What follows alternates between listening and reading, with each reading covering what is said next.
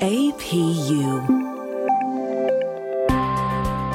American Public University is proud to present Leading Forward.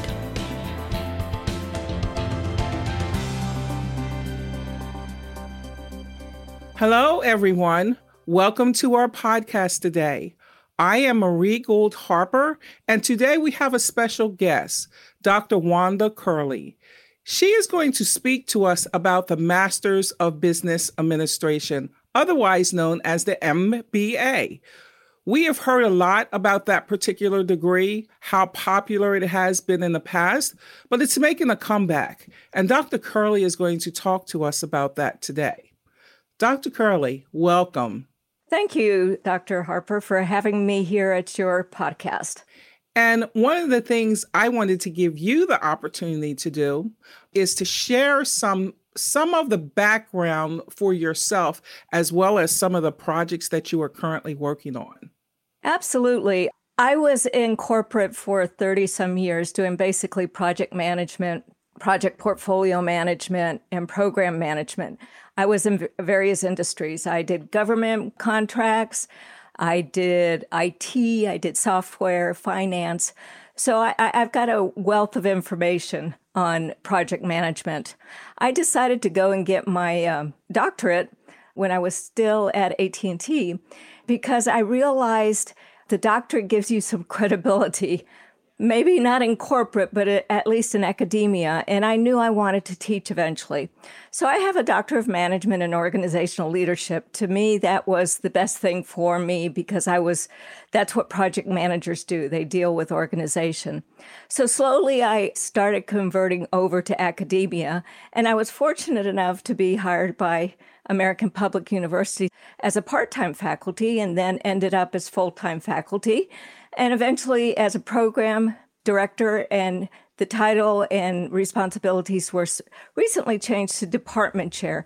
And i handle all business administration items. So that would be an aa associate's degree in business a bachelor of business administration and the MBA, of course. So I, I do everything from associate's degree all the way to the master's degree and keeping my fingers crossed that eventually we might go for a doctorate degree at the American Public University. But I do research in artificial intelligence, the practical aspects of it, because it is so important that business personnel, professionals, understand how to harness technology to make them a more value add. And too many business professionals are scared of technology. And when I say harness the technology, I don't mean become a programmer and do ones and zeros. I mean how to use that technology to further your career and further your value to the organization. Well, that's some good information. The MBA, first of all, there were some who thought it was dead on its last leg. And it seems like in the last year or so, it's made a comeback with different individuals, different organizations. What do you feel has contributed to the comeback of the MBA? Well, I've thought about that a lot. And I actually read an article by the Wall Street Journal. And in there, they made a comment which I found astounding. They said most MBA students can pay off their debt, if they have any student debt, within two to five years.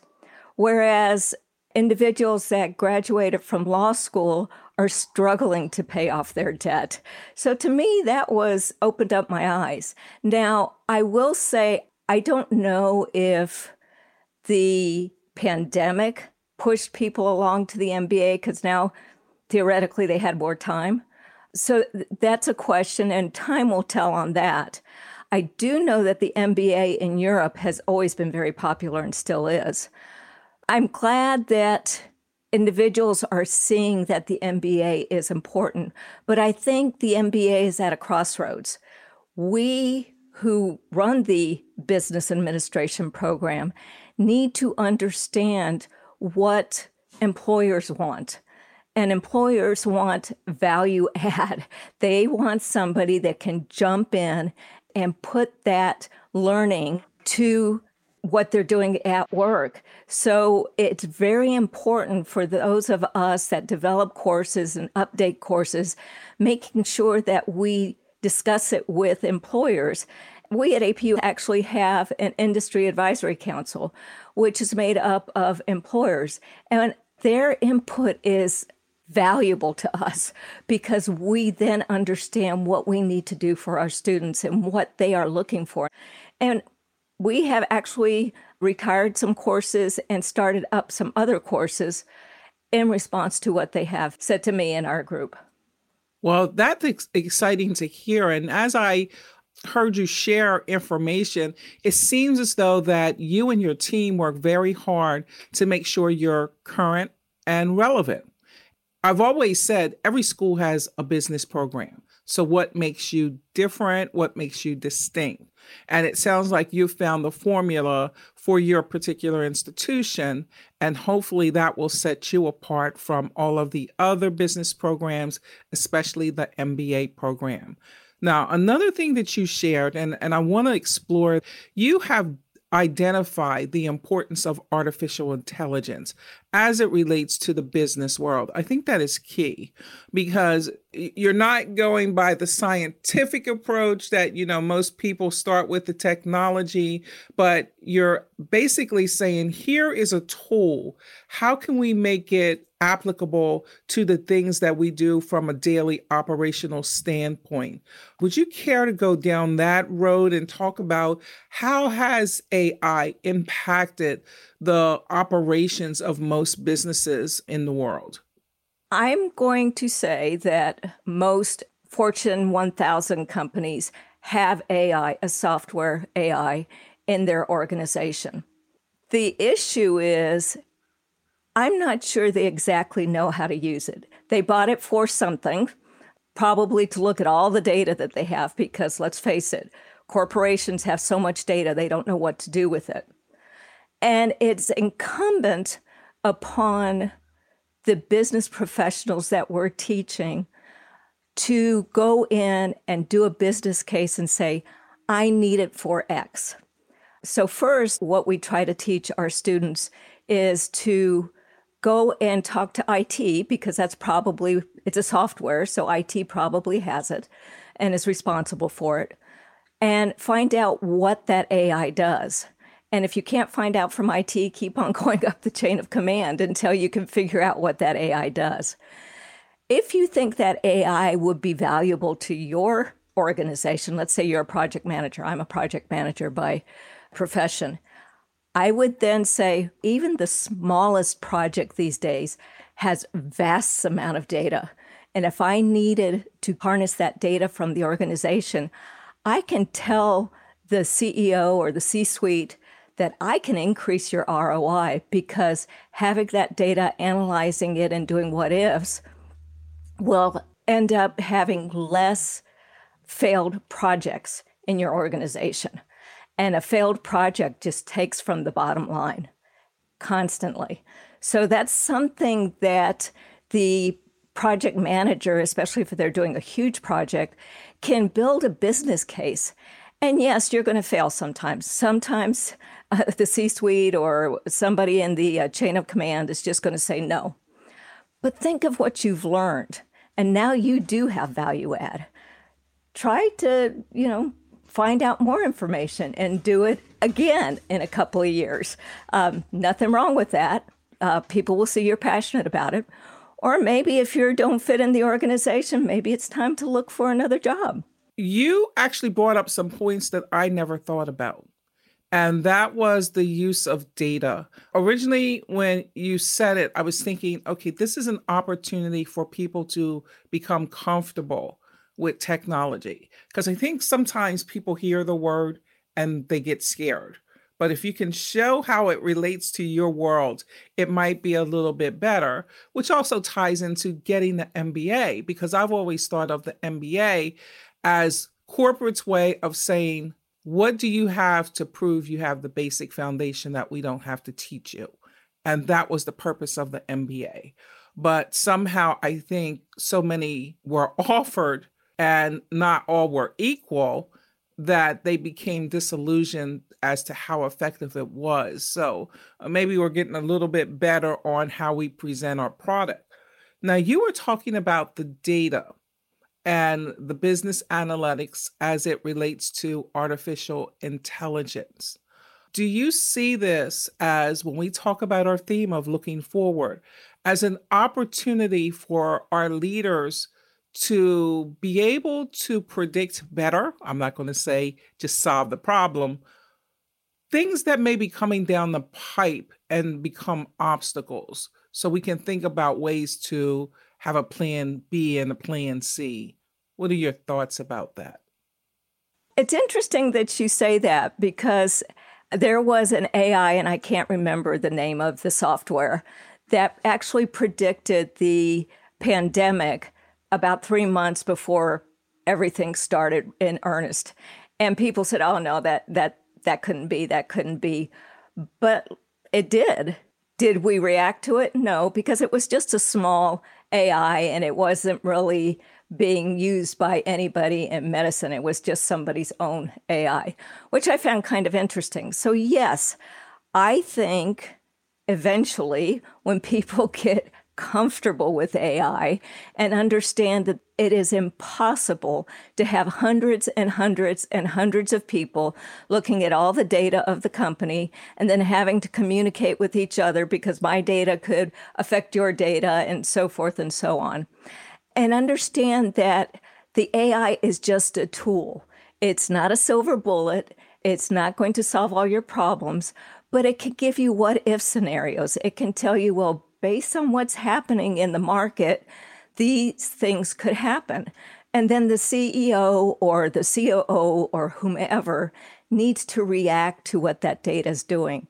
Same thing for a project especially if it's a billion dollar or a million dollar project, think of all the data that the company has that they can go in and retrieve and say, wow, we've done something similar to this many, many times.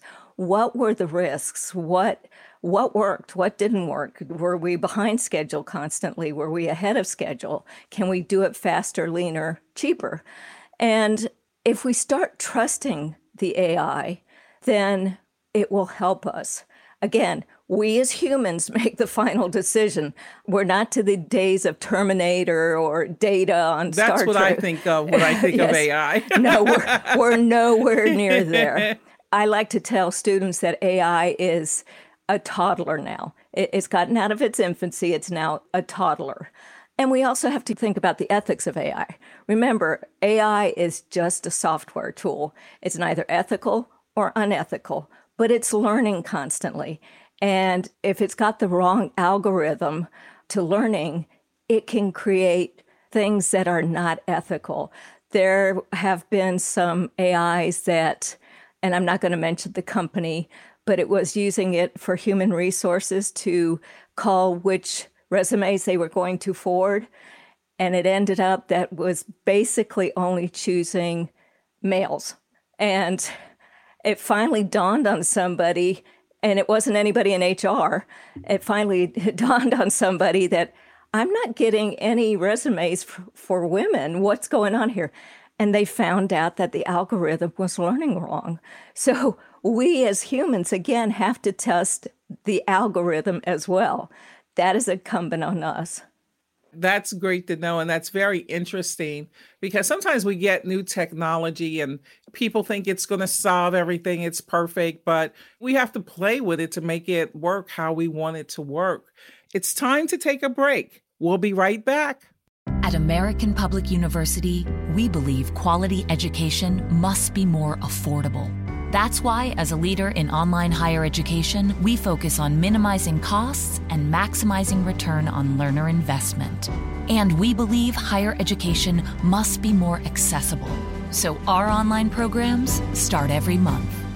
American Public University, within reach, without limits. Learn more at AmericanPublicU.com. Hi, we are back. Today we are talking with Dr. Wanda Curley about the MBA and different concentration areas that one can take to be successful in today's business world. Let's get back to the conversation. Now, we have been talking about AI and some business analytics and some other things, but I wanted to go back and ask you how have you integrated these new tools into your MBA program? We do have a class on AI at the MBA level. The students absolutely love it, but I think it has a little bit to do with the professor that normally teaches it as well. You could have the best class in the world, but if the instructor's not willing to give and teach the students, the students aren't going to take in the AI. So I always ask my faculty to be enthusiastic to be there, to give them real world scenarios, how we've used AI, how AI can be used, what research have we found.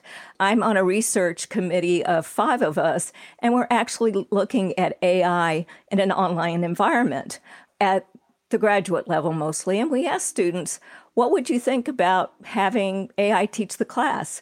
Or what would you think about AI grading your papers? And there are actually some universities, not the one I'm currently at, where AI does grade the papers. The instructor has to go and look at it to see if it agrees, but basically, it, AI does a very good job of that. So, AI can help you do the mundane and give you more time to do the value add. Whereas the value add? It's being with the students. So, that's an interesting dynamic as to how much the faculty want to have AI because they might think they're going to be replaced. And again, we're not there. we are not there. And how much the AI can help you be a better faculty member or a better student for that matter. Yes. And as you speak about that, we can think about any business. I was thinking that it helps do the time to count the widgets, where you can be more creative and think about the big picture of any position doesn't have to be a senior level one and that's the beauty of it and that's usually the type of response that i give people who when i discuss these type of new tools oh it's going to replace me. They'll no longer need me. They'll go to robots and everything like that. So i'm glad that you've shared some information. You've put it in what i call layman's terms that it's easy for anyone to think and there are some people who can stop thinking about the Terminator when they hear AI. That's right. That's right. A certain age group. we always think that technology is going to replace us. But with every technology, when laptops came in, it created all new jobs that we hadn't even thought about. So AI is going to do the same thing. Yes, there's robots there, and there's some learning robots but again, it's the person that makes the final decision, not the robot, unless it's a mundane task, you know, taking a package off of uh, this shelf and putting it onto that pallet. It, you know, if it's a complex situation, it's still the human that makes the final decision, or should be the human that makes the final decision. Exactly. Now, I wanted to, for a brief moment, switch over to your profession it seems as though project management is still hot. How is that particular area doing with your program? Do you see a lot of interest from prospective project managers, or are they seasoned project managers coming over to get a degree? We see a little bit of both. Our university actually has an IT project management, and then we have a business project management. And while you may take the business project management, you say, oh, I'm not going to get involved with IT. That's not true. You're looking at the IT from a business perspective, not from the ones and zeros. And that's where I got started was doing software on the business side, not on the IT side. And it's a wonderful place to go. I'm what they call an accidental project manager. I knew nothing about project management, but once I learned what it was, I found out, wow, that's what I did in the military. I did projects all the time. And all of us do projects. When you're creating a new class for a, the MBA program, that's a project because it's something brand new and it has a start and it has an end. So, yes, we see project managers, especially for women, come into project management because they do want to be in IT, and some of them switch over to IT after they've done project management for a while because they see the beauty of it. So they not only switch to IT, maybe being a director or, or a supervisor, but they have that project management experience now and they know what to look for. They know the questions to ask. And you don't have to be a ones and zeros person to be an IT director or supervisor. I don't know a one from a zero. And I led massive software integrations over the whole enterprise. You just have to know the questions to ask and be a value add. And I find women do very well in project management. And I'm glad you said that because I've seen certain articles that discuss this field is one that will assist you to break into what has been perceived as a male dominated field. Would you care to share anything about the certification exam? Sure. There's various associations for project management. The most well known one is the Project Management Institute, and it is international, and they do have certifications. I have several of them. The most popular one is the Project Management Professional. That's what most people that are going into the profession make themselves different from another project manager that doesn't have the certification.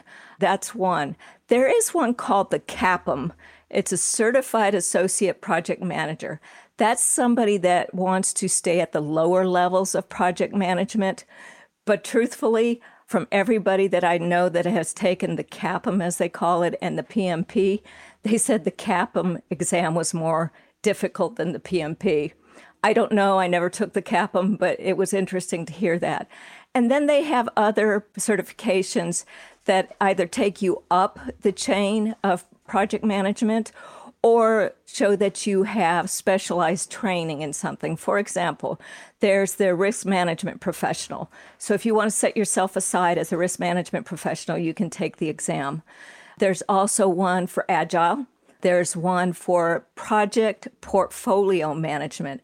That's where you're looking at all the projects for the enterprise or an organization and understanding where you have to bring in resources or where you're going to miss resources or what's the biggest risk projects and do we want to have that much risk. So you move around the projects and present it to leadership and they make the final decision. You make the recommendations, leadership makes the final decision. Then there's program management professional. A program has a start, but it may not have an end because it has a lot of projects coming in. For example, you might be putting in enterprise wide software, and you have all kinds of different little projects that make up the whole program. And it may even include all the maintenance and all the updates to it. So the program never really ends because you're still doing all of that. Okay, that's very interesting. Even within project management, so there's a lot of different roads that you can take based off of your interests and your level of expertise, where you are and where you would like to go. And I think that's very helpful too, because some of the subjects we've been talking about have become buzzwords. And my concern as you explain everything is people don't have the full effect of what these different areas are and how it can apply to them. I'm excited about your programs, especially your MBA program. I hear a lot of different things are coming down the track. Not only what we are talking about, the different topics or concentrations that you can have in your MBA, but just how to present an MBA to different audiences based off of what they have a need, like an accelerated one, a one year one, an executive MBA. I mean, that's almost like making vegetable soup. What am I going to throw in next? absolutely, absolutely. but I want to thank you for coming and sharing such relevant information with us today. And as we continue to go on and people are looking at what they want to do next, I think you have opened some doors of opportunity for them to think about in the next couple of months. Do you have any parting words for us? Thank you so much for having me at your podcast. And yes, I would like to emphasize to our audience that when you're selecting an MBA, choose the one that's right for you. Do your homework. You're going into a business administration degree. So, you, as the student, prospective student, need to understand what you want out of the degree, what your employer or prospective employer would want out of the degree. And remember, not all MBAs are created equal. You need to look at what each MBA that you're looking at offers you and if it offers the right things. And also looked at how you're going to pay for it. Are you going to do it all on student loans? Do you have some savings? So, all of those are relevant. And also make sure that the MBA program is accredited. Not all are. And it's very important that it should be accredited. So, thank you again, Marie, for having me here. Oh, you're most welcome. We look forward to seeing you again. And in terms of your final comments, I would like to say excellent. I think you have set up our audience to not only be practical, but to think about customizing the process as it applies to their particular situations. And for that, I want to say thank you for the guidance. And to my audience, I want to say thank you for participating. I hope Dr. Curley has given you some information to think about what's next and how it applies to your career. For more information about our university, visit us at studyatapu.com. APU American Public University